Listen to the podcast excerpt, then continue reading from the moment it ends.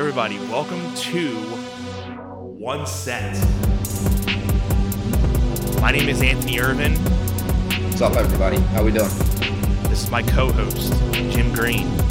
This has been a uh, a year in the making. It's, it's, it's really been 23 years in the making. Uh, who, who wants to tell it? You or me? I don't know. Let's do it.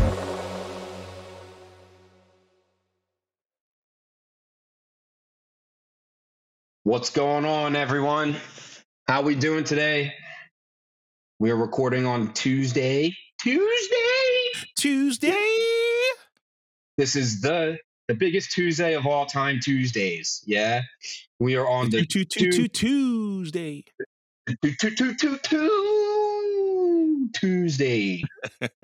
I had a.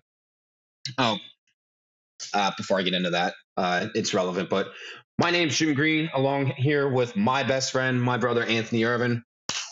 How you doing, my man? How's your weekend? Not too bad. It was uh, eventful. Uh, we actually went and seen the Shen Yun performance over in Philly at the uh, Merriam Theater, which it. was very taken back by. I mean, I, I wasn't at first like not that I wasn't happy to go see it, but I'm like, okay, this is gonna be like another theater orchestra type of thing, and it's not usually my cup of tea. But after watching it, I'm like, all right, this was actually really good. You know? I, I remember you uh, saying to me last week, you're like, I am. s- not that you were not, not that you're so not looking forward to it, but you wouldn't go out of your way to go see Yeah. it, right? You just happen to get free tickets through work, right? Yeah, they uh, you know, got us all tickets. So I'm like, and it was one of those things where uh, I unfortunately the last couple times where we had like certain events, uh, one time I was sick, and the other time I had something that I couldn't go to the other event. So I was kind of, you know, uh, stuck with getting into this one at this time.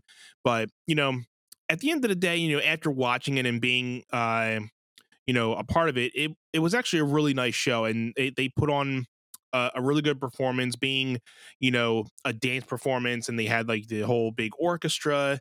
Uh, if it, nobody has ever really seen the Shen Yun, uh, you know, theater performance, it kind of goes into a lot of depths of uh you know chinese culture and chinese dance and everything so it was really informational and i liked how they told a lot of stories about old chinese culture and put it into a dance form. It for me the non-dancer it made it more interesting than just seeing a regular non-story picted dance just people you know dancing around which these people were very good at what they do. Uh, but I think the stories that when they had a story behind the historical pieces of what they were dancing about, it kept the person and uh, you know the people interested in what they were doing. Because then when they were telling the story before the dance started, you can kind of you know walk through and be like, okay, this is what they were talking about. This guy's doing this. This girl's doing that. So you know it, it was a very good performance. You know, the dancing and colors and everything was very uh, spectacular. So if you haven't go, uh, if you haven't seen it before, I would highly recommend it. You know, being a non-dancer, I would highly recommend it. Uh, you know, for a, uh, you know, a good night out. So It's good to know. I actually, you said that you were going to that, and I was like, wait, I just started seeing like promotional material for that, and I was like, "Ah, what's this? So, knowing that you went and saw and enjoyed it, because at first you were like pretty apprehensive. yeah, Um, I did have a small slither uh, in my brain that said, I think that he might find a way to really be into this. Not like yeah, I got to go back every year, but um, right. I mean, they they were saying that the show actually changes every year, so they never they don't have the same show every year. They always scrap what they did that year, and then they do a whole brand new show every year, which is pretty interesting too. But again, Well, like you said, it's not like I'm going to go back next year. They could be like, oh, okay, what are they going to do this year? I mean, uh, but it's interesting that they, you know, change it up every year. So Yeah, and and, you got to think, and I've I like acknowledge this in my head sometimes, uh, but the history of our country is only like like not even. I mean, obviously before uh, like the American Revolution. And I, okay, so you want to go back to um, like the colonies and all that. I'm trying to think. I don't remember when Christopher Columbus discovered America. I, I don't remember how far back that was. Um, but I know colonies were a thing first before we became the United States, right? Um, yeah. So I mean, we're we're uh shoot. Think the my the my civil, history is horrible, so do not ask me. I, I was good. I was good with the dates. Um, ninth grade. Funny story. Uh, it's not that funny. People aren't going to laugh about this, but uh, the second marking period, uh, I got like not a great grade, like a C minus or something in social studies. And then the third marking period, we had like not a lot of assignments, and our one our one test was like you had to know the name of the war and who the war was against. Yeah. And it, and if you knew the dates, it was extra credit. Well, I, I, memorized, I remember that. I, yeah. I, me- I memorized all of them. So instead of getting 100% on a test, I got 150. So I wound up with like 103 for the marking period. there you go. yeah. So I was like, yeah, just bounce back off that real fast. Yeah. um, I, I just forget what the first, I, I want to say it was, you know, the, the Revolutionary War back in 1776. I was going to say um, 1776, but I wasn't going to uh, yeah. put my C D grade history mind out there. your your compact disc history yeah, mind. yeah, my my low my low grade history uh, mindset is n- not something that needs to be toggled with these days. yeah, so I mean, um, I forget how little little of history our country has compared to all the other countries in the eastern hemisphere like i'm mm-hmm. sure China, i'm sure chinese history is no wonder they can re like recreate new pieces every year about yeah. Chinese culture because they have so much that they can get into. Right. Um, so that that would be really cool. I would actually like to check that out if if you're recommending it. Um, I think you would definitely appreciate it as a da- as a dancer. I mm-hmm. think you would highly highly really appreciate everything that uh, is you know done in that whole show because uh, you know, what, like I said, when it just not even just the dances, but you know, the colors, the props, and everything. And you know, I, I won't give it too much away, but one thing that I liked is they had you know the screens behind them, and they were able to do things to kind of you know go in and out of these uh, things uh, without me trying to give away a lot of the act. But that was like you know, the theatrics, I guess you can kind of say, was really cool. That kind of you know put the extra sauce on right. the performance. Well, yeah, and I, I think that that's um, just a testament to technology itself, and and and the, and the you're saying LED boards essentially.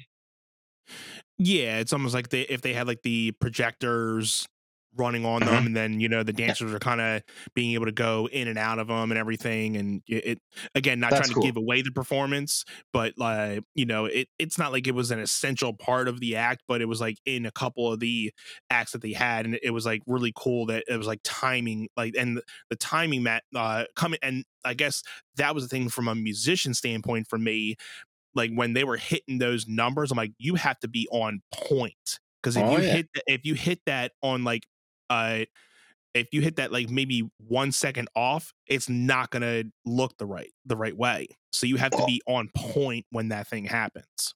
Oh, it's, so it's that was like, cool in, in that type of way. It's like tap dancing. Um jeez. Just having this conversation tonight with some of my students, um, because tap it it, it just be it unfortunately has become like just less popular and uh, uh, mm. in, in, the last couple decades and i think it's and, and i i'm a statistic here because i tried tap for three weeks and gave up on myself because I literally wasn't progressing in what three classes, but like Mm. I, I was memorizing the terms and I was memorizing um like the technique of how to do it. I just kept sliding all over the place. I kept slipping. I was like, I can't, I Hmm. can't get myself grounded Right. in order to be able to accommodate, you know, this technique. Um, but all three of my sisters tapped, uh, they and they were all great at it. Um, so I, I, I was always kind of like, that's that's I'm gonna leave that to them. yeah. um, but it's one of my favorite things to watch because in order to get tapped to a position where you're you're not just good, you're really good or you're great, hmm so much dedication. Like Yeah. just I I I, I can't fathom it. I just was uh, watching one of my students in uh, New Jersey uh, yesterday. Actually, uh, he messaged me and was like, "Hey, my director wanted me to check out or wanted you to check out my tax solo when you got here." I was like, "Totally." So I got there and he showed me a bit, and I was like, I mean, I heard that the studio was like pretty well known for tap, um, but I've never seen the work. Uh, and um, he got done doing it, and I went over and I checked, uh, checked. Jeez, No, I geez. shook, I shook the director's hand. I was like, I I knew who you were, but I didn't know exactly what you did, and that's that's something. No wonder you're running this studio, right? Um, so yeah, we got out of that, and uh, the timing, especially, I was watching uh, that student do a solo, um, but I've seen groups like tap groups where the entire group is just insane, and I'm like, how? How are Right. they that precise yeah. that, that I'm watching and I'm like, it's it's it's the best. It's the best thing. We can talk about um uh in dancing be, being on uh a specific rhythm or hitting specific accents in the music in Right. sequence. It's it's just coined as uh like um your musicality. Yeah. So it's your connection to the music, which we were just talking about that essentially before Mhm. we we started recording Yeah. is you know our our perspectives and and we're not going to get into this uh a lot in this episode Right. um because we already talked about when we wanted to uh do that coming up um but how you perceive dance being a non-dancer but your your relationship with music versus you know how I'm perceiving the music as I don't I don't want to say a casual listener because I I depend on music for how I choreograph and create what I do because it's uh-huh. it's it's creating that relationship, right? So Yeah. when you're when you basically zeroing this back here to what you're saying is their timing with the music. If it was one count off, it it, it ruins the whole thing. Which is Yeah. like with which is like with attack group. If you got one dancer that's off, it's obvious. It- Yeah. it- there's there's no hiding it. There's no recovering from it. It's like Yeah. oh off and in, because and in, in music wise like you were saying uh it's kind of like how musicians we mostly or a lot more you know more professional bigger acts these days they're playing to a click in their ear so if you're off by like a count it can throw off the whole performance or the whole song and you have to either stop it and reset it but usually a lot of bands they're playing their whole song and it's programmed their whole 30 40 minute set is programmed to a click so like when you're done a song, you have the click still going and you're like, okay, there's two or three, four measures before the next song clicks on. So you're waiting for that time and then, you know, you're starting the next song. But if you don't come in on that one, it messes up the whole, you know, song. Then like, okay, Yeah. it, it must yeah the, it messed up the whole production with it so you know it's like you with uh the tap dancing you know uh, how you were saying like you know with everybody being in the precise timing of being able to like tap at the same time is like like i said an art form and it takes a lot of dedication to get to be on that time and be that precise so Oh yeah. Oh yeah. For sure. Um, so I'm, I'm gonna have to check that out one year because I, I would totally, uh, like you said, Yeah. probably uh, uh, appreciate it on a higher level. And I can't even imagine if, and and this is this is the thing with the world and, and like with technology is like seeing things now compared to how we saw things 20 years ago. It's like night and day. I can't even imagine when we're 20 years older from now what things are going to look like. Oh, yeah. it's, Yeah. it's it's a little nerve wracking, but you know the standards with dance, uh, the dance industry, I should say, Uh-huh. um, have just been growing with time, right? Um, Yeah. And I, I think it it was at a point um, where I was dancing like heavily into my mid twenties, started tapering a little bit in my later twenties. Um, and when I say dancing, I mean like performing dancing and like training, uh, taking a lot of classes still. Um, I, I think I I really gravitated into um, trying to challenge my mind as a choreographer. Mhm. Um, once I hit my and not that not that I wasn't earlier. It just it was like okay, I I am working towards that, but I'm still dancing. Yeah. a lot. So and training a lot. So I think um, once I got into my 30s, um, the crew that I was dancing with, which we've talked about on previous episodes, um, everyone started getting a little older and um, parting into different avenues of their lives. So, um, I, I mean, we would still get together uh, twice a year up until um, COVID hit. Now, I haven't seen. Um, ah, let me think. I haven't seen a couple of them since before the pandemic started. So 2 Uh-huh. years. Um, and then I want to say I've seen three or four of them here and there, but not much. Mhm. Um, definitely my one, probably closest friend in the group uh, at the time. I was seeing him. Well, I didn't see him for like the quarantine version of yeah. COVID. On- Once we got to um, the summer and things were starting to lift a little bit, I Left a little bit more, yeah. was when I first saw him again, and then um, I started seeing him a little bit more and a little bit more. Uh, Mhm.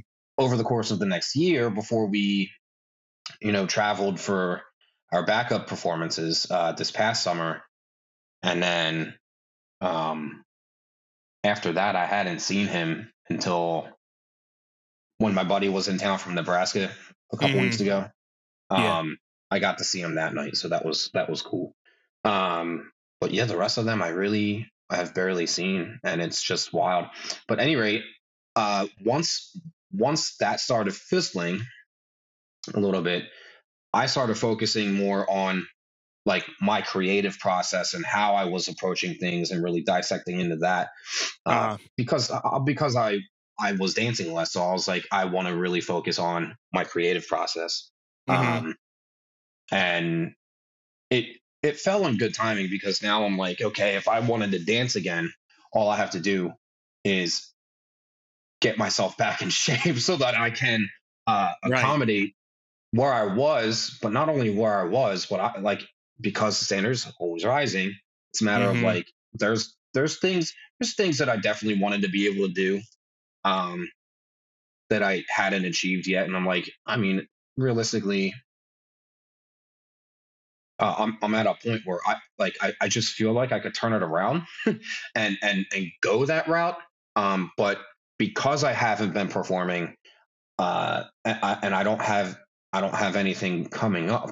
Uh, Yeah. I, I just it's it's like they say Channing Tatum, he just loses himself, and then if Yeah. he books it, and then uh, not loses himself, but he just like lets himself go a little bit or whatever, and then when he books a movie role, he'll just like shut everything out, be completely dead focused on being in shape for that role. So Mhm.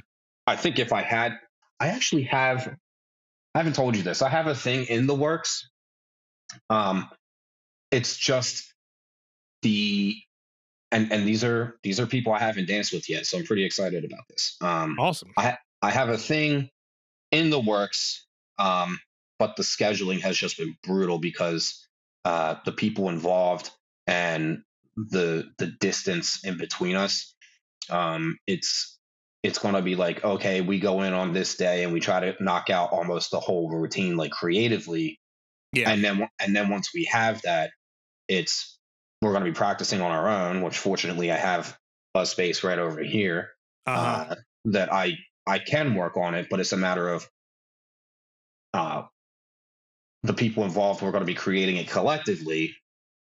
So up until we get to that point, which I I, I think that we have, um, we actually do have a planned date to to to meet to um, spend a few hours and try to get this moving.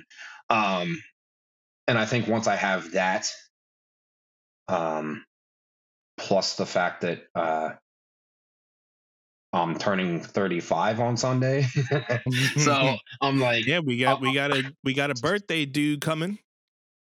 That's right. Uh, so I, I think uh, once I once we have our first uh, brainstorm meet for the creative end, I can say, okay, what's the expectation and um, budget my schedule and say, how do I work myself to get in the best shape that I can for this piece? And the best thing is that we, um, it's like you with uh, your new album that you're creating. You don't have you don't have a set deadline on when you're doing it. We don't have a set deadline on when we're performing it. We have we have opportunities that are like some are coming up really soon, but we're like, no, we want to like it. We want to be able to meet to clean and make yeah. sure make sure when we debut it that we're solid. And and yes. that that that doesn't take just us practicing on our own at our own time. It, it takes obviously it's like you working with a band. You, yeah. you gotta you gotta meet together to make sure that everyone is in sync. In sync. oh, no pun intended. All the puns intended. Yeah, right? I, I think that is definitely something that I, I it's not like I've struggled with, but I've always been, you know, uh, uh, in the mindset of like, okay, get it out, uh, and like, in, to the point of like, uh, if it's good enough, it'll be able to go out. But like, I've really been trying to take my time with this album, and especially since I've been producing the whole album myself, recording, mixing, and mastering uh, in the past I've uh, you know kind of swept things under the rug to be like, okay, well this just sounds okay. I mean, I'll just let it go. But if now it's like now I'm getting to the point where it's like, okay, if that's something I don't like, I fix it because then right. I know if I'm if I don't like it now, I'm not going to like it later and then when I put it out, I'm going to be like I should have re-recorded that or I should have mixed that better. I should have taken an extra week to do this. So, uh you know, I'm I'm definitely learning to be more patient, patient. and yeah. uh, being yeah. able to get what I want out of what I'm trying to do instead of just settling for what is good enough. You know, and th- there's mm-hmm. never anything that's going to be perfect. I'm not striving for perfection, but it's like, you know, I'd rather not uh, if I know at the moment that I know something's either not sounding right or not looking right, I fix it at that point instead of my old mind being like, eh, it's okay. Either they won't notice or it's like, it's just like, eh, it, will be good enough. Like, no, if it, if it's something that I feel I can fix, I fix it. Or right. if it's something that I can mask to the point where like it works within it, then I'm fine with it. If as long as I'm fine with it, uh, then I'm good because I've had numerous amounts of songs where I've put them out, and then months later I'm like, I should have probably taken another take and done that better, or I probably should have spoken up and said, "Hey, I don't like that drum fill there," or "Hey, this little thing seems to be off a little bit. Can we, you know?" So uh, now that I'm doing stuff on my own, and knowing that I don't have a set date for this album, but I do have an, the first single coming out next month. Hint, hint. If you guys want to be listening to that, uh, I'll probably give a little more information at the end of the podcast. So make sure you stay tuned. uh, but it's to the point where I'm getting better at being patient and making sure that I'm loving what I'm doing before the work is done. Yeah. Yep. So I mean, yeah. it's it's like I said. Uh, other than the couple backup gigs that uh, I, I did over the summer, and I mean, just being honest, I those gigs come up like kind of quick out of nowhere sometimes. Actually, I think yeah, no, no, no, no, because I did I did a whole stretch uh, from Memorial Day through Labor Day. I did a handful, I think. Um, but I, I only flew uh, to Tampa and San Jose. Those were like the those were the big arena ones. Um, hmm the Rehoboth one over Memorial Day weekend was the first one that I think I'm pretty sure I talked about how I walked out and there's like just 2,000 people standing there, and I'm like, oh, the pandemic's done. oh, the um, pandemic's done yet. yeah, right. yeah. Yeah. Okay. Yeah, don't hold your breath. yeah. oh, uh, uh, no, uh, remember my brother and me? Oh my Yeah. god! Oh man, 90s galore. Talk about a flashback Friday for when this is published. My goodness. Right. So, um, yeah, I, I honestly was just running through those shows because the, the the set lineups would change on us. Like we weren't doing the same production like every Yeah. time. I was also going back and forth between dancing with uh, this dancer and this dancer, and I mean they both they both have worked together for many many years. So it, it, it's but it, they, they still have differences in their style. So I try to adjust like to them so that I feel like so I feel like that we look similar stylistically speaking uh during the performance. But Mhm. um yeah, I, I I am excited for this project that's uh coming up. Uh, it's just a matter of scheduling and getting motivated to get myself back in gear. Like just I, I I mean, especially with the weather warming up, you know you know how this works. yeah. You know how You start getting works. excited, start getting, you know, the it, the the at least uh, like you said, the weather changes. You know, get more people that are going out. You know, you start getting more in a better mood. So, it, it same thing here. I mean, I, I know my schedule usually every winter with playing shows, it kind of you know takes a, a dip where I'm not usually playing too many shows, and then as the weather starts changing, it's into the spring, then I'm starting to get more opportunities Mhm. um, you know, so I kind of have my off times of the years where I'm not playing as much, and that's why it's it's been good that I've been not playing as many shows right now that I can spend more time recording and getting a lot of these things done rather than trying to play shows and record and do a podcast at the same time.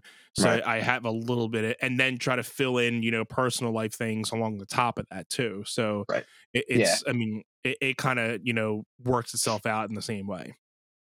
Yeah, for sure. I mean, I um like I go from August through well, this past season I went August through December, January on a couple of the uh, competition routines that I was choreographing. Um, now that they're all done, um, Mhm. I am I am uh, driving out recital choreography for June, and I'm I'm ahead of the game more than I usually am, which is nice because I'm like, okay, once I get to May, right. all, all I'm doing is I'm showing up and running the dance and cleaning it. Not that that's not work, right? Um, but I think once I'm basically wrapping up, which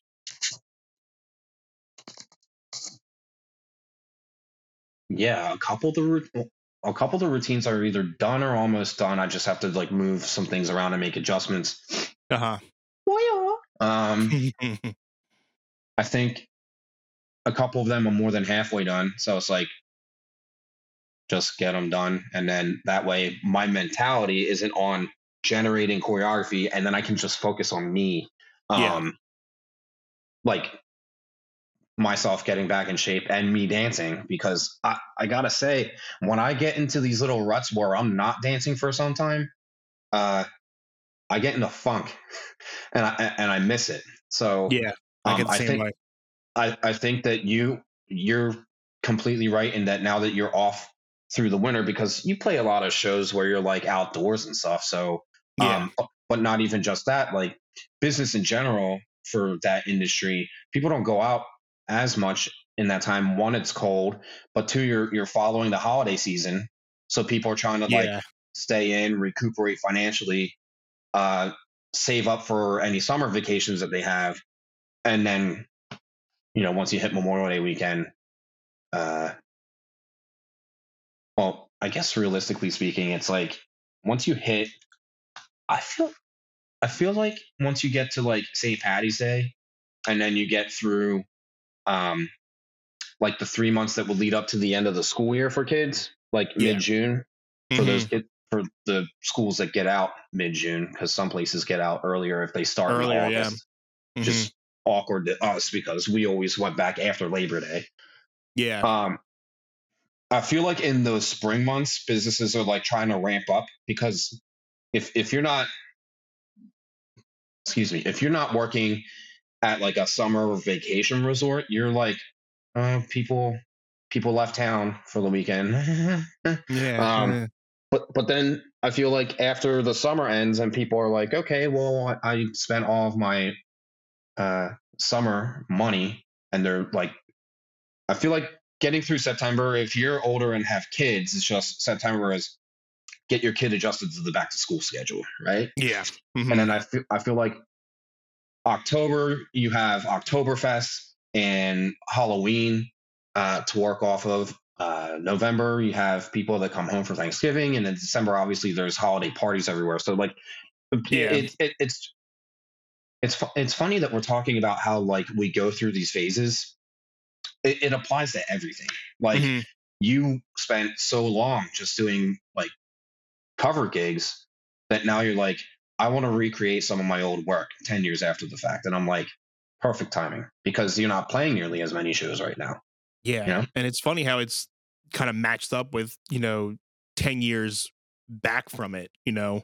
Uh and some of them I mean have been sooner uh than 10, but it's funny that you I mean this first single single that I'm uh, you know, revising uh was written 10 years ago. And uh you know, it, it's definitely I mean, you got to hear it uh last week and like you were saying it's night and day difference and especially um just all around uh you know looking back on uh how it was produced and you know now that I w- was able to kind of take it and kind of refurbish it give it a new polish and everything it, it definitely sits into what my mindset is now versus what it was 10 years ago and uh i'm looking forward to continuing to put more of this so this is definitely going to be a good year of releases for me uh, and uh i'm looking forward to this coming release next month and hopefully you know i'll be able to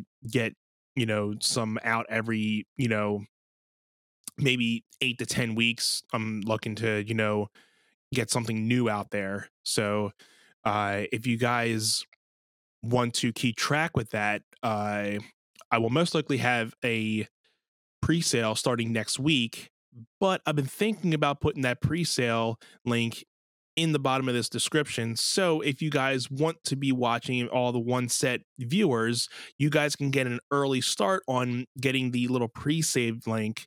Uh, and the descriptions will be the all the information will be in the description for you guys. Uh, usually what um for music they usually do like pre-saves and for like Spotify.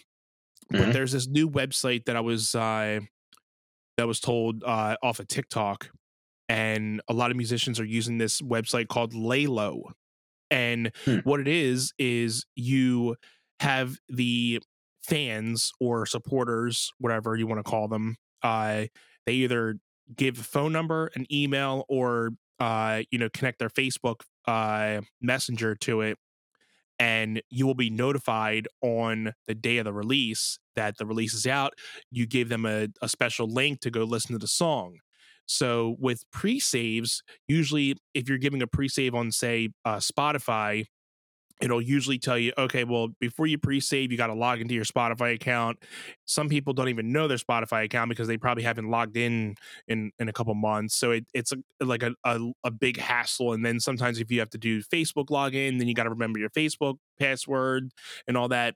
So this is kind of like a simpler way of uh, being able to just give a phone number, an email, or some type of Facebook Messenger, and uh, you'll get a link on the day of the release all you have to do is just click the link and go listen to it. So I'm giving this a shot rather than the traditional pre-save way to kind of see what my uh you know first couple days of conversions will be. So along with you know doing these singles i'm trying different marketing tactics for each of these songs to kind of just see which ones work best and then that'll kind of help you know, it, it, after these maybe two or three, if I see one works better, then I'll probably go and gravitate more towards the one that's actually giving me more, you know, traction in, in the next couple releases. So, you know, cause and effect, A B testing sounds fun. The the the uh the loves of being a uh, an independent musician. Right. CB testing. CB testing. Absolutely right. 100%. 100%. Yeah. Speaking um, of 100%, uh, we are going to be uh, having the honor to see Tom Segura this weekend. Yeah. Well, um, and, uh, and and and the and the one hundred percent is is a, a thing, but they're I mean yeah. they're they're almost one and the same. Not but not, but yes, yes and no. best friends. It's like you and me. We're one and the same, but we have our we have our uh, variant. Our differences. Our differences. Uh, dude, we are seeing Tom. You're, you're taking me to see Tom. Yes. Yeah, I got um, it for um, your birthday. My birthday, birthday, birthday. um, but you've seen Tom say, before, though, so this is my first time seeing Tom live. Just want to say, cheers, man. Thank you so much. Love you. Uh, again, everybody, this is one set. Anthony Irvin and Jim Green. Cheers, brother. What you cheers. got there? Looks like the Angry Orchard. I got an Angry Orchard. The crisp apple flavor. Mm-hmm. It's coming down pretty good tonight. What about you, my friend? Well, I have my standard Skyy Vod. Vodka? The vodka? Uh, the vodka? Mixed with a little Fanta orange sody. So much sugar. I know. Is every... it true? I do, I do, I do. oh man, Kenan and Kel, another flashback Friday. Even though they were right? on Snick, which was Saturday night Nickelodeon.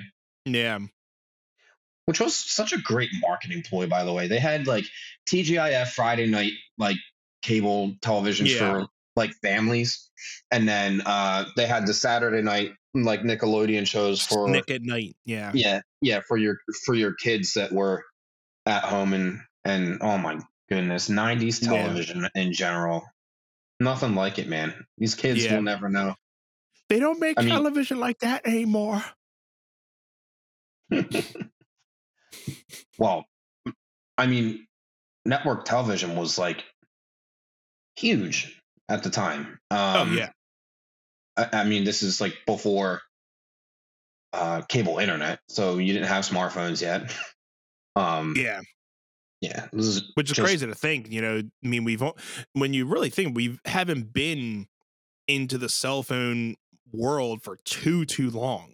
No. You know, so it it's really still new technology. If you really want to put uh years behind it, it's still new technology. But oh, yeah. to think of the world before cell phones is still like, what did we do? Like uh, no, you actually you actually lived. you had you had to get an atlas to figure out how to go places. yeah, right. You had to get a compass. Yeah. yeah. Or you had to go to MapQuest and get lost going to Oxford yeah.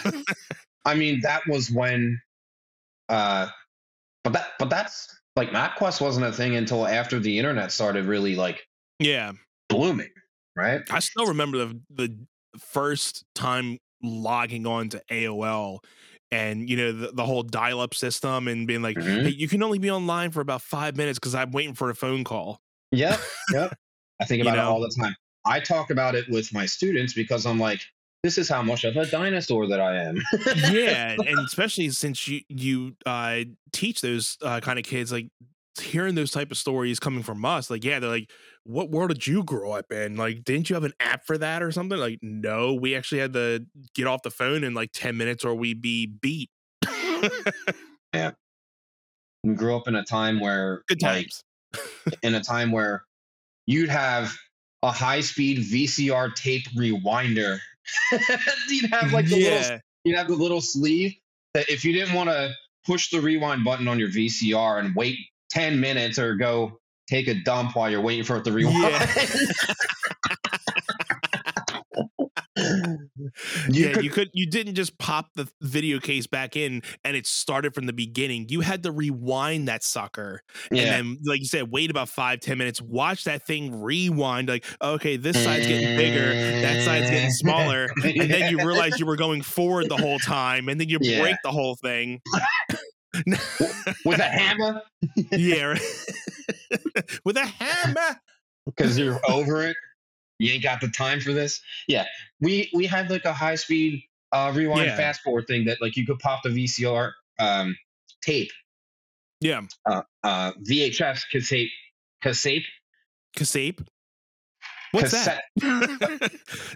I, I made a new contraction. It's cassette tape, but It- it- one word. Cassette. cassette. A cassette. Hashtag. Yeah. Um, I haven't thought about that high speed uh, VHS like rewind fast forward thing in a long time. yeah, that's crazy. That just popped into my head because when I think of VHS tapes, I think about the old Disney cassette tapes that were these huge marshmallow foam things. Uh yeah. Kids will never know, right? No. No. They they don't know how easy it is to just access stuff these days. You know, Yeah. you have everything in the palm of your hand these days where like like I said, like we didn't have music readily available. We had to go to the store and buy the album, which we didn't listen to at first. We went and bought the album, got home, and then we realized the music sucked. I was just, I was just gonna say, you get home and then you realize, oh yeah, this CD's actually trash. I waited how long for this? I paid Yeah. ten dollars for this crap. Ugh. Then you go back down to the record store and you go and do it again and have the same thing happen again. All the time, all the until time. it, and then It's- until they started getting, you know, you can actually uh, go to the record store, listen to it, then decide, eh, this is ain't this this is all right. Then you can not waste your money. Dang, I remember um, when MP3 players first started becoming a thing, right? Yeah, um, which they're n- they're not really a thing anymore. Let's be serious. Every, No. every, Yeah. Everyone's just got the music all on their phones because it can accommodate everything. Of Um, course. especially if you're like me, where I, you know, either downloaded or, or sorry guys, I ripped music from YouTube. because I Sue me. Because I or oh, or LimeWire, I was I was just about to uh, like I just had Napster in my head. and I- Napster was one too. Yeah, Na- Napster was the big one first, right? how many viruses that you downloaded, thinking that it was a song? Like, up, we just screwed up your computer. So yeah, be- between yeah between Napster and Kazaa, LimeWire and FrostWire, those were like the four that I used. Um, Yeah. But the and and we were, dude, we were using that with dial-up internet. How long did it take to download a song? Oh my god, it was the worst. And I Sometimes it- Sometimes it took 45 minutes and the quality was trash. Like yes, these yeah. kids don't know. like, again, like you said, it's the same thing with what I was just saying. Like you would download it, you didn't get a preview of the download. You would read the description of what you were about to download, and you would and then here's the thing sometimes it wouldn't even be what you thought it you thought you'd be downloading dane cook's uh uh first comedy special and it was something totally different like a a, a goat licking a phone phone pole or something I remember, Oh and that was like the first, one of the first things that I downloaded off of Kazaa was Dane Cook's uh, "Harmful If Swallowed," Mm, and you Mm. know that was, and that was right when he was he wasn't too too big yet, but I think he got really big off of people downloading the stuff off of Kazaa well, or you, Napster, LimeWire, anything, and that that's where he really blew up. well, you um, actually introduced me to Dane Cook. Um, yes, with with I I think that C that CD that compact you had that CD and you were sh- Yeah. you were showing it to me like it was right after you had gotten your license and like you, you were driving we, we were driving somewhere and you showed it to me and I was like oh my god this is amazing this is hilarious um I think I think he really like I think he really blew up what was it the Sufi? Because he had yeah, it, uh, it was a circular stage and he's talking about his he's talking about his dad opening his robe and saying this will all be yours one day. This will all be yours one day. like, but he tried to close it, but the damage was done. I think, yeah, that was like the height of his Oh, like his, his career yeah his God. prime. His prime was that I think that's special because it was like, was it Madison Square Garden that he did that? I think that it was yeah So that that was like a big thing for uh comedians and still to this day to, you know, sell out Madison Square Garden is a big thing for I think for any type of entertainer to, you know, sell out Madison Square Garden is a big deal for a lot of people. But, you know, um yeah, that that special was definitely, you know, the height of his prime. okay and- so it, it it was um I think uh vicious circle is uh Vicious Circle, yes. because the stage was circular and it had it had the this is two fingers Yeah, everyone the, it had the Sufi logo on it yeah. The- um, yeah. there you go. Yeah, Yeah. I, I just googled that and found it on wiki the wiki, Wiki, the wiki. uh dude um let's talk about uh some of our favorite comedians i know we were going to talk about uh some of my uh previous memorable birthday moments with my birthday coming up sunday uh Uh-huh. but I was going to do part one of that this episode and part two next week. But we can just we can just pile that all into one, especially I can say and uh, talk about our show coming up Saturday tomorrow night. Once this is, uh, Yeah, once this is up, yeah, Yeah. once this is actually out, it'll be tomorrow night. dude, But I'm yeah. stoked. I am I so mean, if, stoked. if anybody's watching this and they're going to see Tom Segura, tell us in the comments. You Yeah. know, that'll be, that'll e- be cool. or email us at the number one setpod at gmail.com. Yes, sir. Um, So our our favorite our favorite comedians, and it doesn't necessarily have to be in numerical order. We we're not No. gonna uh, have like a set number of how many. We can just go off of a couple names. I mean, I, I got it. We both jotted down a couple names before we started the podcast. yeah. Uh, but uh, in honor of your birthday week, my friend, do you want to go first? Uh, sure. I mean, um, we can go. We can go back and forth. I I, I have Yeah. a list of. I have a kind. I think a slightly longer list than you, but I think once I talk about some of these, excuse me. Sorry, my my bad, everybody. Um, yeah, because I I mentioned a few of these to you, but then I didn't mention a few of these because I wanted to see your reaction on here. Um, Uh-huh. obviously first one that comes to mind is Tom Segura because we are going to see him. He has been uh my favorite in in in, in recent memory just because um I, I think it's I think it's interesting because he um the first time I was introduced to him, he reminded me of a person that I really didn't like. um, so I immediately made that connection and was like, yeah, I don't think I like this guy. And then I watched his, and this is, we're going back at least five years ago. Um, uh-huh.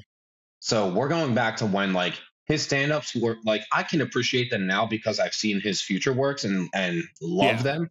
Um, I saw his second, not his second special, but the second special that I saw of his that's still on Netflix, I think. Um, I was like, oh my god, this guy's funny. And then I actually went and saw him at the Trocadero in Philly, and uh-huh.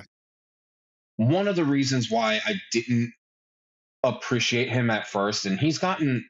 I, I've and maybe I'm totally wrong, but he was very just stoic and dry early mm. on. And that kind of stoic and dry humor, like I'd rather someone have a lot more energy because I'm a, uh, I'm a performer. a performer.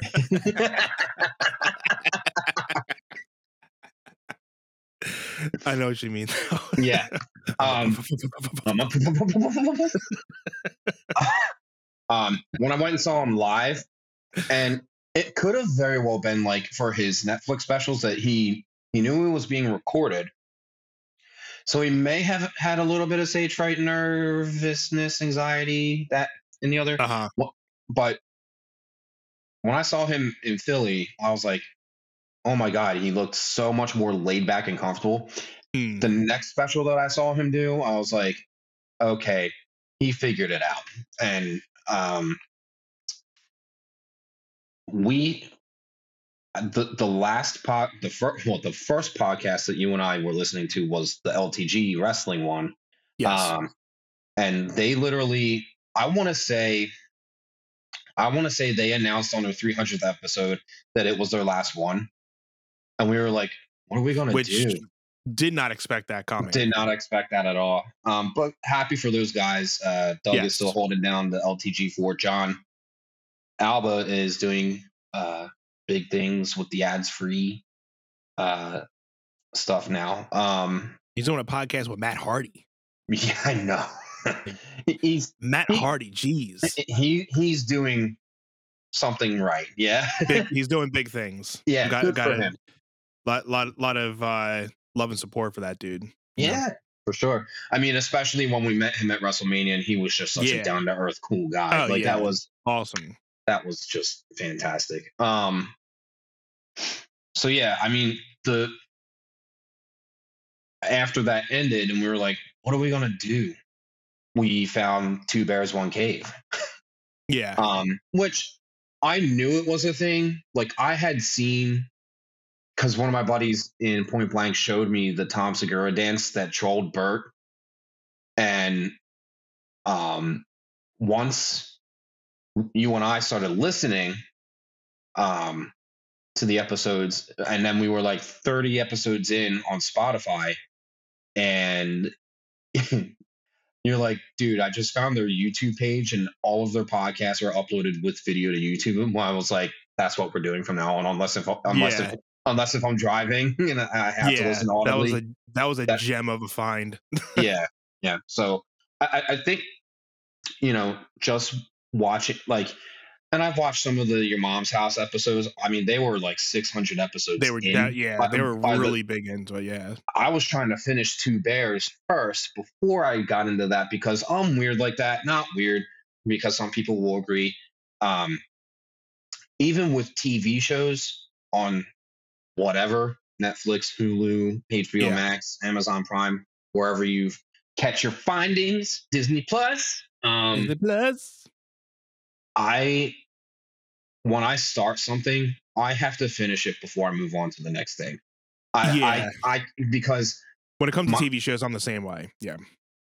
My sister Kim tells me all the time, like, oh yeah, we'll start a show and then you know, we'll start something else and we'll fall out of that one. I'm like, yeah, I can't, I can't do that. If I, if no. I'm gonna, I'm gonna spend time starting something, I don't want to have to go back and rewatch it because I forgot what happened. Which is why I don't like to watch shows that are ongoing because I'm like, if I'm starting something, I want to catch the entire story until the end. Yeah, the the last one that I've done that I never usually do, and I'm probably to get a lot of uh, smack for this anyway. But watching The Wire, my brother tried to get me to watch The Wire. I couldn't get into it. Yeah, it's fine. It's teach their own. I mean, I mean, it, it and you know, I, I guess me, I wasn't really fully into it, but I, I, I guess it, it took a little bit to get into it, but I, I, it just wasn't grabbing me, and it seemed like something that I would be into, but mm-hmm. it just wasn't keeping me interested. So I, I just fell off of it, and, and but like, uh, like Ozark, I watched that and after the first episode i was hooked and yeah. i couldn't stop watching it. Did, so did, you know did you watch any of the new season yet or no? I haven't yet and i know and just like you're saying i know once i start it i'm not going to be able to stop it until i get done that series because i know it's going to be a two part series so i think it's like eight to ten episodes so i know if i start watching it that's going to be my to go thing until i get done yeah. Well, and I, you know, there's so many things that I'm doing in the background with, you know, the release and everything right now and I know that if I'm, you know, watching episodes, I know I'm not going to want to be able to uh stop watching it. So I'm going to not, gonna, not, that I'm going to be wasting my time, but uh, I'm going to want to continue to watch it, and that's all time that I can be, you know, getting graphics and all this other stuff done, ready for the uh, release and everything. Because uh, you know, I got pre-saves that I'm going to be starting next week, so you know, I'm trying to get all the graphics done with all that and everything. So a lo- lot of things happen behind the scenes in, in the uh, music world for me. But uh, yeah. but um, yeah, it's just been yeah. The once once I I get invested into something, I can't stop it I, uh, until right. Right. until you know I get done with that certain thing. Well, it's it's compartmentalizing, right? Because like right our, our mental capacity for being able to approach life is like you know right now you're you're focused on building your release of your new um well you're going to do singles like drops and then you're going to release the entire yeah. album when you're ready no yeah. rush um mm-hmm. but again if you get into a show you're going to get distracted and then that's just going to delay everything on your end um I just started uh, Yellowstone within the last week. I keep hearing so. good things about that too. Yellowstone. It's, it's really good. Um, I'm trying not to watch it without Cheyenne, but she's also not making moves to put it on. I can tell that she's not as invested in it. Um, yeah. Which is fine. I mean, I I just have to get to a point where I'm like, do you want to watch this together or like do you want me to just run with it? Um but i'm also it's also been recent enough that i haven't forgotten anything yet. Um whereas with ozark i watched i think i binged seasons one through three. Like i didn't watch mm-hmm. seasons one and two when they were first out. So i caught all the all of the previous three seasons and then yeah the season four release got delayed because of COVID. So I did catch a, a few of the new episodes of that, and they're making references, and I'm like, I forget all this stuff because it was like yeah. so long ago that I watched this, and that's why I don't like to watch stuff that's ongoing because I'm like, you're gonna reference things from earlier seasons, and yeah, it's gone from my head. Like, like exactly. So, um, even even yeah. with even with this final season being broken up into two parts, I didn't have um, another show that I was watching, so I was like, I want to see how good this is, like, because I have a feeling it's going to be really good. And yeah. so far, so far, it's it's pretty interesting, and I'm only a few episodes in. But at the same awesome. time, I'm like, at the same time, I'm like, if I start, if I finish this, and the second half of season four for some reason gets delayed and they're referencing things back to the, the first part of season four it's like just just get it all done at once, right? Yeah. I mean, they've been good at uh, reviewing the past seasons in the first, you know, couple minutes the, of the they, beginning of the season, yeah, which usually what I like because you know it, it kind of gives you a good, and they don't like do like a one minute you know back they they kind of do a couple minutes of a of a preview of what happened in the last season they kind of catch you back up. So that at least helps me because i don't want to have to go back and watch 10 episodes again. Yeah, so I, I at mean, least go back and unless there's something that's specific that they're talking about i'm like wait what were they talking about again? Then you might have to go back but uh they, they usually do pretty good with uh get doing a, a good recap of the previous season to get you up to speed for for the current season yeah i mean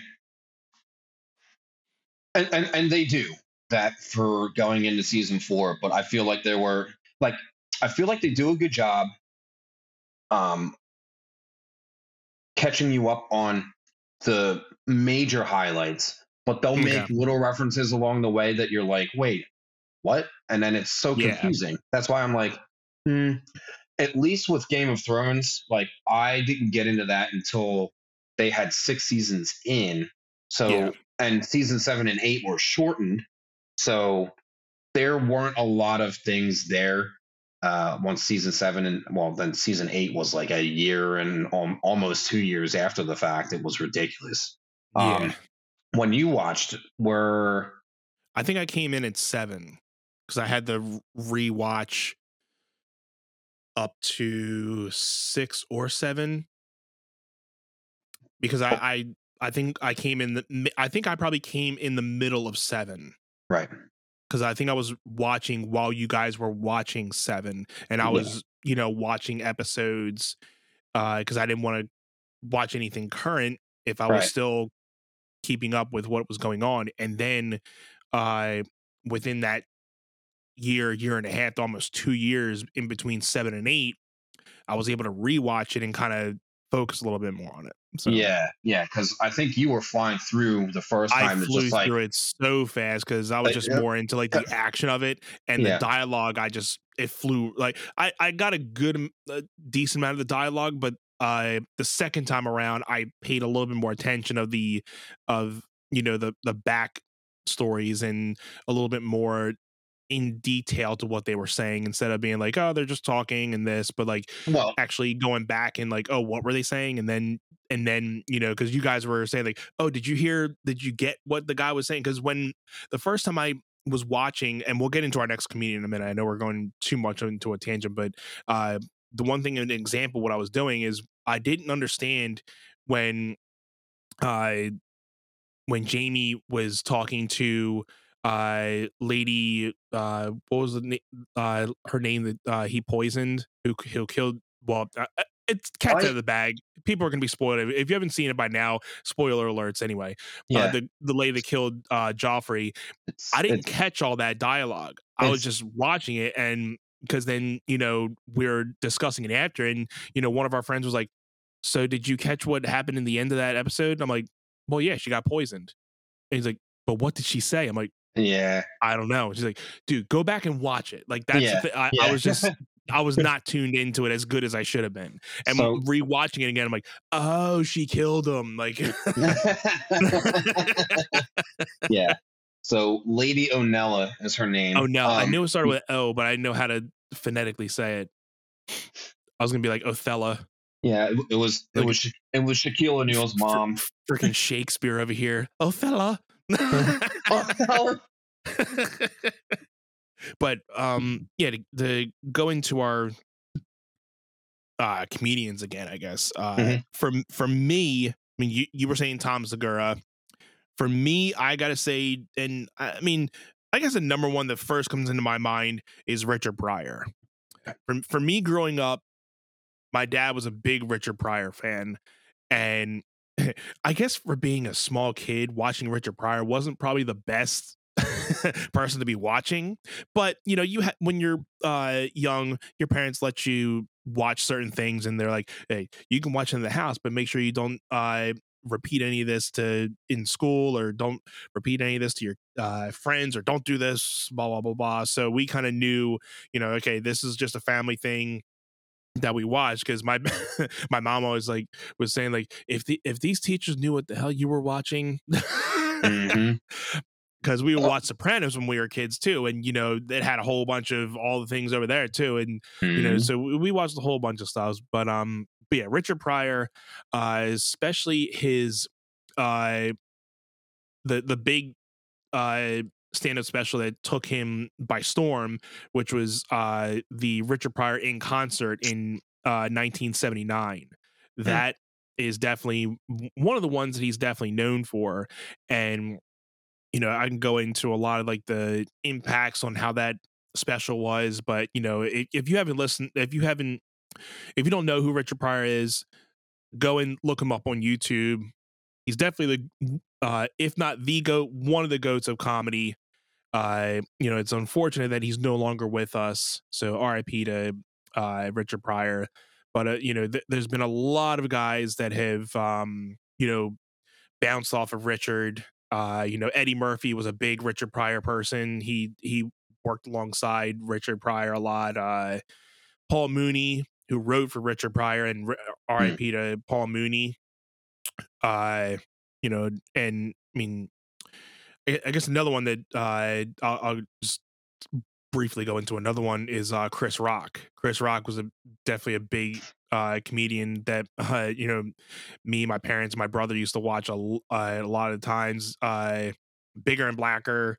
Uh, you know when he came out with that special, oh my god, it, it was just everything like you and how we talk about like our podcast. We like to be talking about what's in time with what's going on in the now like what he was talking about with uh you know um the columbine shootings and talking about you know race and this and all that it's like everything that was happening in the world at that time but he was just making everybody laugh from it like he was finding ways of taking controversial topics and just ma- making you forget that you know there's like this way and that way about it but you know he just made you laugh. And it it, it was just uh, to the point where I, I always liked comedians that were taking real life situations and can make them into something funny i always Mhm. found that interesting instead of you know just comedians talking about hypothetical situations but when they can talk about real life situations and make that funny that is uh awesome to me Well, it's it's establishing a connection with your audience because your audience is living in the same flipping world, right? yeah Um, yeah, I I think. Oh my goodness, I um, I think if I was five years older, that I would have watched Chris Rock religiously. I just my parents were a little bit up, more uptight on things that I could watch at a younger age. Um, yeah like for instance uh goodwill hunting had come out and i wanted to watch it and there were there were too many f-bombs being dropped and they were like all right you gotta go. Yeah. You, you gotta go. You gotta go. Um and I, I think along with that i really wanted to watch dangerous minds. Um Mm. Michelle Pfeiffer was in that. Um, but that was specifically because I loved the song that Coolio did. uh-huh oh, oh yeah uh, gangsters paradise yeah I, yeah. rem- I remember Yeah. watching that and that that was for the same reason because me and my brother knew we liked gangsters paradise but it it had n- well not that it didn't have anything to do with the movie but it was just like the main feature of the of the movie It- yeah. uh but yeah it, it, it was a really good movie but yeah it was definitely something like like oh should you be watching it at that at, at that age but you know Yeah. My my parents were a little bit tighter on what I could and couldn't see uh, mhm. earlier on, and then th- they they lightened up a lot once I was like, I'd say. If I wasn't a freshman in high school, I was definitely like 16, and they were like, he's going to be able to see R-rated movies next year anyway, so whatever. Um, Mhm. so just moving along on my, on my list here, I, I mean, the next one I have is Bert Kreischer because, Uh, um, I mean, he he once we started watching Two Bears One Cave was Tom's co-host, so I got to meet him through that, and I was like, you know, these guys are hilarious together. But I want to see Bert on stage alone, and I, I knew he was known for going up there topless and stuff like that uh-huh but I watched and and I think he talked about on one of the episodes that um and I, I didn't talk about th- like why I liked Tom. I just felt like his performance quality improved. Um, being on stage, I feel I, I feel I felt like there was um more dynamic behind how he presented things. Like his voice Mhm. his voice has changed up a lot more, and he found moments when to be quick, and he found moments when to like just take the pause because Uh, that that's important, right? But he like never laughed, which is they say it's an important quality if you're a comedian and you're supposed to present your dialogue and not laugh about it. And Bert was saying, "Oh, people say I'm not that funny because I laugh at myself on stage," and I'm like, I actually, I actually don't agree with that because if your laugh is contagious, yeah. it's going to make me laugh too, right? Uh, um, I, I think I think with Bert, it's he's an acquired taste. Um, like that's at- a good at- way to put it. at- yeah, at, at first it, it's like okay, kind of a lot, right?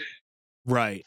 But the more you, the more you like, the more that I tuned into him and Tom and and watched uh, their dynamic and and it was funny because when you and I first started watching, I wanted to be like I'm more like Tom and Anthony's more like Bert because Anthony will laugh faster than I will. And then Yes. as as I got through like more episodes, I was like, hmm, just based on how Bert is, I'm like, I'm kind of a little bit more of a Bert. and my we both have a little bit of Tom and Bert in us. It's just Yeah. more. It it depends on the day. yeah, just an inch or two. Um, just kidding. All right, where are we at here? 111. so I, I did Richard Pryor and Chris Rock. uh-huh. I, I you can't talk about comedy and not mention Jim Carrey. Oh God. I mean, here's the thing: is I've never known of him ever doing stand up. He So did stand up in the very beginning and before he really got into movies. So he, I guess he started out as a stand up comic and then became the actor. Uh, but yeah, I mean, I've watched one or a few of his early stand up specials and he he's hilarious. And it just you know with because he was an early impressionist he was able to do impressions and Yeah. then just a goof his goofy self that he just portrayed himself as uh you know it was just one of those crazy goofy guys and you know again me i have an easy sense of humor so i latched onto that like if you can make me laugh easily then you know you You got me hook line and sinker. Yeah, but um sure. yeah just you know from being a stand-up comic and then obviously all the you know movies that he's done from dumb and dumber to ace ventura to liar liar again i can go on for another tangent about uh you know my love for jim carrey. He's been definitely one of my favorite comedy actors. Yeah. but uh you know as a stand-up comic i mean i i he, he doesn't necessarily do a lot of stand-up co- comedy anymore but i think it was it must have just been a short-lived affair for that but you know jim carrey will definitely be a favorite of mine as a as a comic Yeah. uh but a, co- a comic for stand-up uh who i saw another person that i saw in person is brian regan Okay. so he, uh, I saw him at the Kimmel Center in in Philly a few years back, and you know I've watched all his specials, and again he he's he's not an edgy comedian, so he's definitely a different type of comedian than what I'm used to because I don't mind comedians that are edgy or use a lot of profanity or you're very raunchy. I I there's I have a a bunch of different ranges, Mhm. but he's definitely more on the cleaner side. Okay. But he can still make you laugh and that's impressive to me that you and it makes you uh it makes you wonder like do you always you don't always have to be the guy you know flipping profanity all the time you don't ha- it's it's same thing we were talking about with jim gaffigan he doesn't use a lot of profanity in his co- uh, comedy but he is hilarious to me Mhm. uh, so it's it definitely shows that you don't have to be the comedian that drops the f bomb or uh, is like cursing up there every five seconds. I mean, if you're able to whale an audience and you know, in in their uh, terms, if you're able to kill or murder without being able to, um, you know, use profanity, that's another type of technique that you know certain comics may not be able to uh, portray. They they may not be able to you know get their jokes over without using profanity, where others don't necessarily need it. You don't ne- need to be raunchy to be funny. So Yeah, if if you can if you can win people over without dark or uh, dirty comedy, uh, you you have a gift because a lot of people, um, I mean, a lot of people like that's that's what they that's what they gav they gravitate they gravitate towards like that's what like shakes them because it's like yeah, it's touchy, right? Um, right. You're pushing the envelope there. I mean, I, I, a lot of a lot of what's on my list is like it's a variety for sure. I mean, Dane Cook laughs at himself and, and totally okay with it. Um, Uh huh. Chris D'Elia laughs at himself. Do you know Chris D'Elia? If I've seen a picture, Yeah, I'll, probably I'm gonna I'll- look I'll that up send you- quick. I'll send you. Um, he's he's been on your mom's house a couple of times, I think. Um, Oh yeah, yeah, okay. yeah, he he's he's wild. Yes. He's yeah, he, he's he, wild. I've- yeah, he he has a couple good uh moments that I, from what I remember, like he he's just like that. he- He- He'll get he'll have like a quick punchline, and Yeah. it just comes out of nowhere. Like, Yeah. so, well he he to me has a lot of performance qu- quality behind him because he he has a lot of dynamic in how he um pushes Yeah. his, his his his bits right? Um oh my god i i i kept like writing. So i have i'm gonna just start running through some of these. I mean do you know uh you know aziz ansari right? Yes, yeah, I, I mean i think he's hilarious. Some people can't stand him. I'm like everybody's not for everybody right Yeah. like to, to each and again, it's just, it's comedy. I mean, everybody has their taste for comedy. Some people, like I said, some people are not going to like just like music and dance. Some people are not going to like every musician. Some people are not going to like every dancer's taste. And Right. same thing with comedy. Some people have their taste in comedy. and Not everybody's going to like every comedian. Right. Um, I have to throw Katt Williams out there. Um, Yeah. I, I, I don't think I don't think he's done anything recently, but I remember you sending me some of his clips, and I, I'm just rolling. Um, Yeah, hi- his big one was um, the Pimp Chronicles. mm, where he's wearing the green jacket. That that was uh I think that took him off and that that whole thing is just like gold. It, it, Yeah. was, it was so funny. Um, I mean, I have uh, Godfrey, which was on uh, with Tom as a guest on Two Uh-huh. Bears One Cave when um, Bert was in rehab, which he totally was out shooting a movie. Um, uh, Bill Burr, obviously. Um, Bill Burr is another one. you you're, you have you sent me you got me into him uh, i didn't realize he did a podcast and apparently he's been doing it for some time because he's got a long library too um Yeah.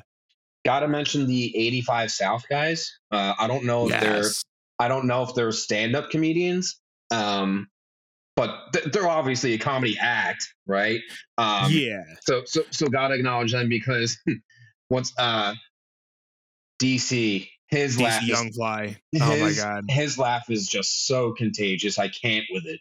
Um, yeah.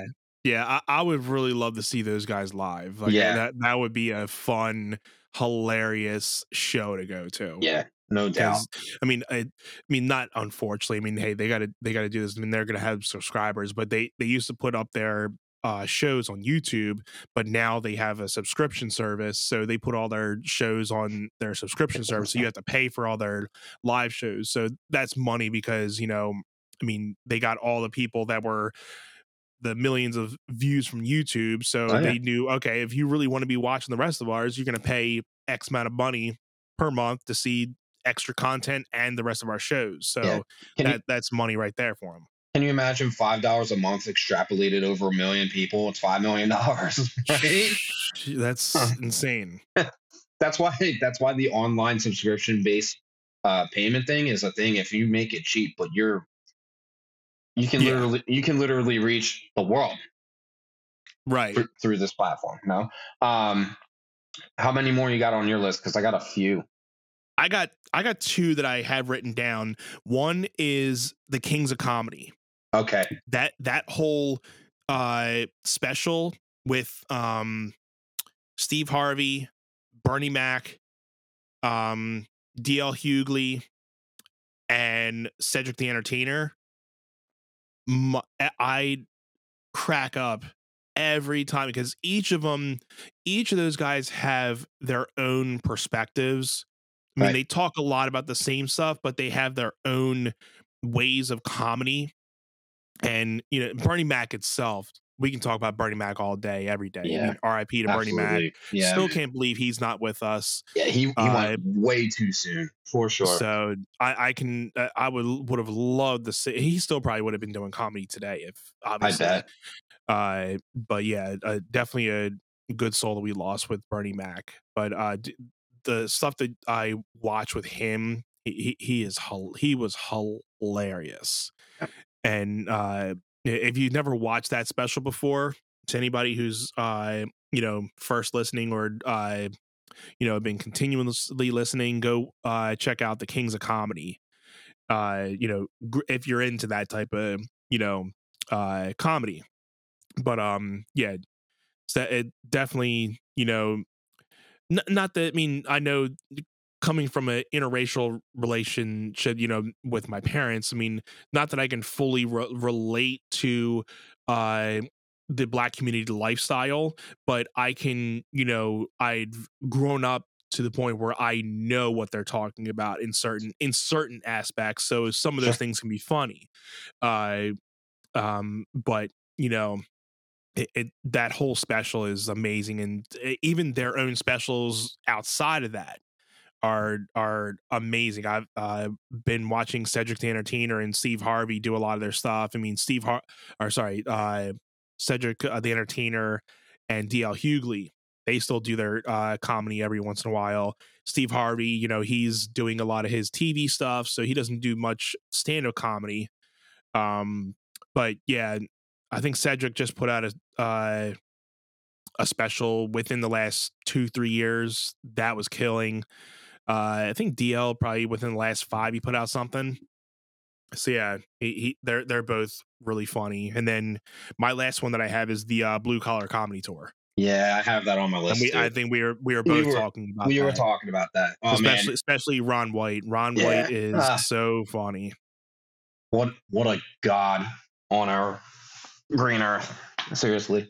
Um. Oh my god. I don't think so, Scooter. Scooter. Scooter. oh my. So he, when he talks about his uh thing about being arrested uh, uh, uh-huh. uh, out on the street, or he's like, "Well, I was you're arresting me. I, I I was drunk in the bar. you threw me out into public." yeah, the emphasis on the C. Which is totally legal. So go arrest them. yeah. It's brilliant. So good. oh man. um I, I i mean i gotta i gotta acknowledge at least one female stand up because we haven't yet um whitney cummings Yeah, she's funny. I, I gotta think of somebody else, the another female comic that I thought I can't think of wait one. is, that- isn't there one on the blue collar tour i don't remember her name but i thought that they had a female on that no not that I know of. collar Comedy.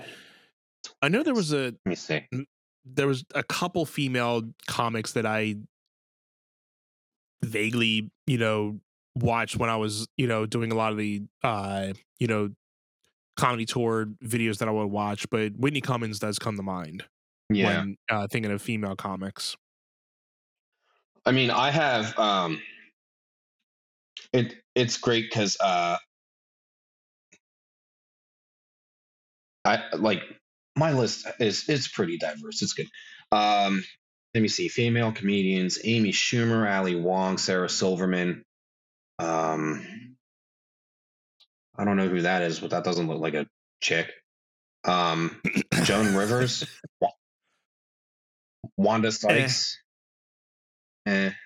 That's Yeah. that's the thing and, and i'm not i'm not trying to be like against women doing stand-up comedy i just i don't know many that like were incredibly like well renowned for it you know Yeah. um and, and that- i don't know let me see Well, you know, you know the one that we uh that we've definitely couldn't really talk about that we didn't mention, who was also on uh the Two Bears One Cave was uh Anthony Jeselnik.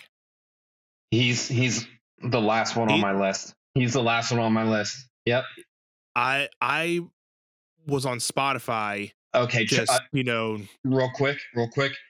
Um, Chelsea Handler. That's that's a good name to mention because I I used to watch her like on the late night uh stuff. I thought she was hilarious. They have Roseanne Barr on here, and and I mean she's Eh. an she's an icon in her own right, but um not someone that I'm running out of my way to uh, watch. Kathy Griffin.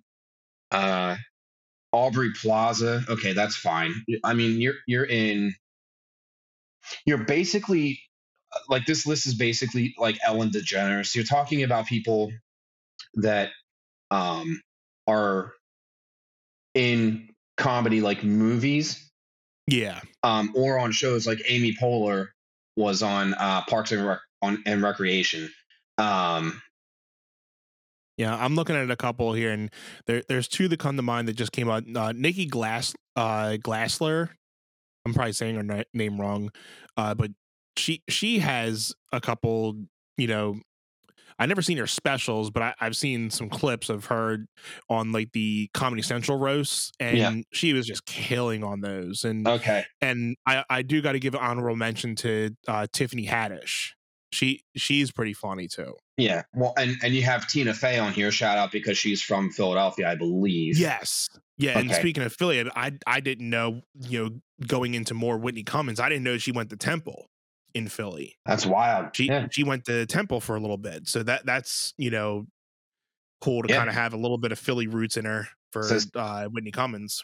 Yeah. Tina Fey, Upper Darby, Pennsylvania. It's Yeah. Pretty Who cool. would have known? I, I I I knew she was from the area. I didn't know how close though. That's that's like mega mega lo- close. That's right uh, in the back backyard of everybody. You're you're you're talking Delco country right here. Exactly.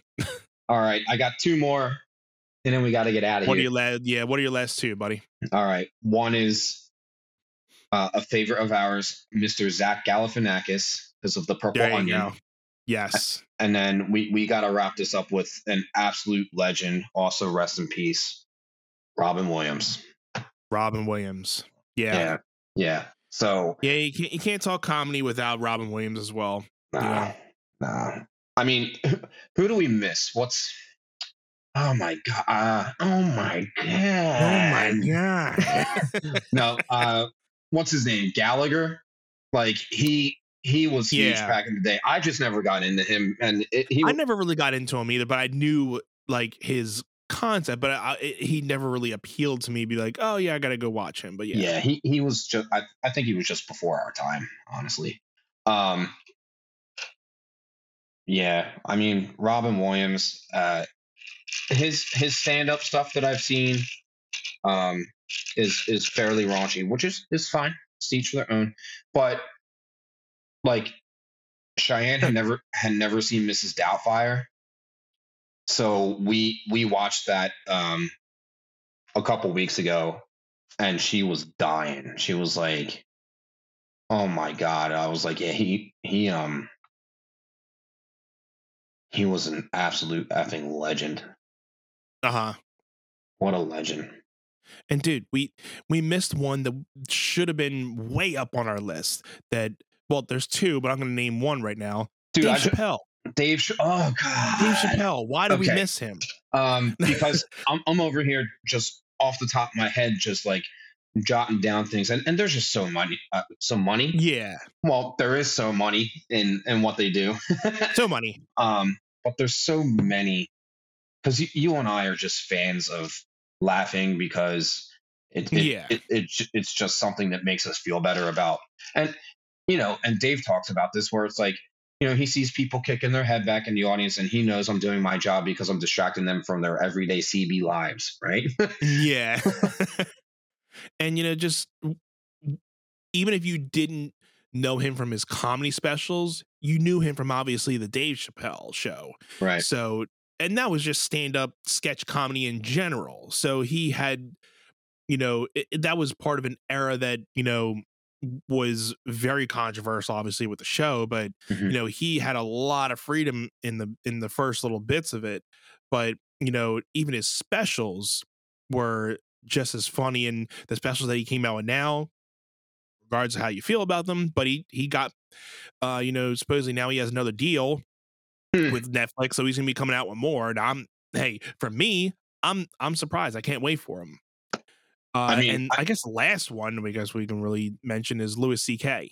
yeah that's fair He he he was he was really he is really funny. It seems like he's starting to get back out into you know the comedy world. So good for him good for him Yeah. because he, he got canceled for a stupid reason in my opinion uh but they as far as dave chappelle goes uh sticks and stones was what made me a mega dave fan because i, I wasn't into the show uh the shop the chappelle show growing up um i also wasn't heavily into comedy things as like i guess when we were like middle school high school age i got more into Yeah. comedy a- as an adult after I graduated. Um, yeah, but yeah, I mean, I, I think I think we I think we touched on a lot of good, and I just have this list over here with our uh, notes for one set. uh huh.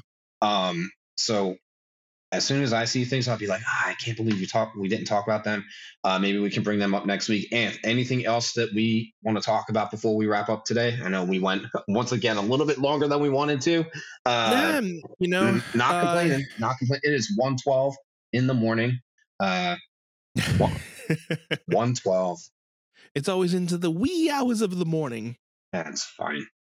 but it's awesome to get this content out for you guys and we have a lot of uh you know special things coming in the next couple episodes that we think you guys are going to be really excited about and uh you know we're making this as the the birthday special for Jim since it is his birthday this week uh and you know we're going to be seeing Tom on sat uh Saturday. We'll probably do a little small review on the show next week.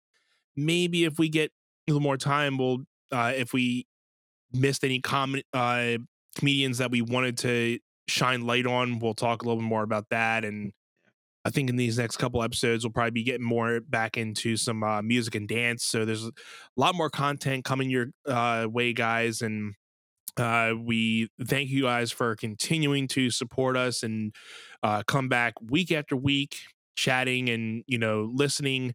Make sure you guys, if you're listening for the first time, uh, make sure you guys are following us on Facebook, Instagram, YouTube, uh, at the handle of one, the number one set pod, and you guys can email us at one set pod at gmail.com you guys can you know send us information uh you know your feedback if you guys have any certain topics you'd like uh for us to hit on if you have any questions for us we would definitely love to you know answer them on air for you guys. Uh anything you guys can think of uh you know feel free to hit us up on social media or through email. And uh you know what else do we have anything else going on or uh i know we got to get out of here Yeah. no, I think I think that's the podcast, man. Uh, did you have any more for final cheers, or are you are you all dried up on your end? i am all all finished here, but um, Okay. I did well, say that I wanted to mention the pre-save uh link. So I think I'm going to give our one set uh you know supporters, fans, whatever we want to, you know, you know, our supportive people, community that we that we've uh been gaining over these last couple weeks.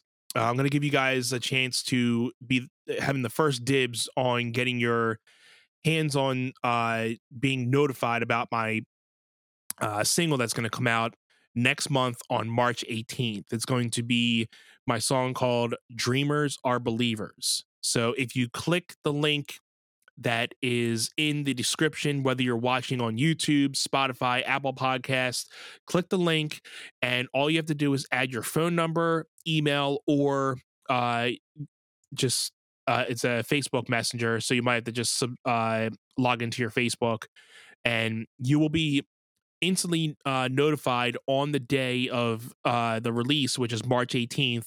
You'll be sent a link to the song and you'll be able to listen to it that day. So I would love for you guys to take part in it. And uh, so uh, if you haven't yet, make sure you guys click that link. And be, uh, while you're doing that, make sure you head over to our again, so uh, head over to our social medias, give us a follow, and like anything, we will be seeing you guys on the next episode and we hope you guys enjoy your weekend. And we will see you all next week with another episode. dude, we are marching forward. um, uh-huh, God, that was- uh-huh, uh, Uh-huh. and that's the way. Uh huh. Uh huh. We like it. Uh-huh. so uh, we will be recording the next episode next Tuesday, March 1st, and it will be dropping next Friday, March the 4th. And that's why we're marching forward. Or horde. A horde. A And- horde. and love you, brother. Uh, Love you look, looking forward to Saturday night with you. Can't wait to share our experience Absolutely. with everyone next week. Um, cheers, brother. Uh, thank you so so Cheers much for all that you do, uh, and thank you so much to our One Set fam for tuning in uh, and just listen to us kind of shoot the. Whoopsie. Yeah, man. Happy birthday. Happy early birthday to you, buddy. all right, love you, man. Love, Love you, you. everyone. Talk talk soon.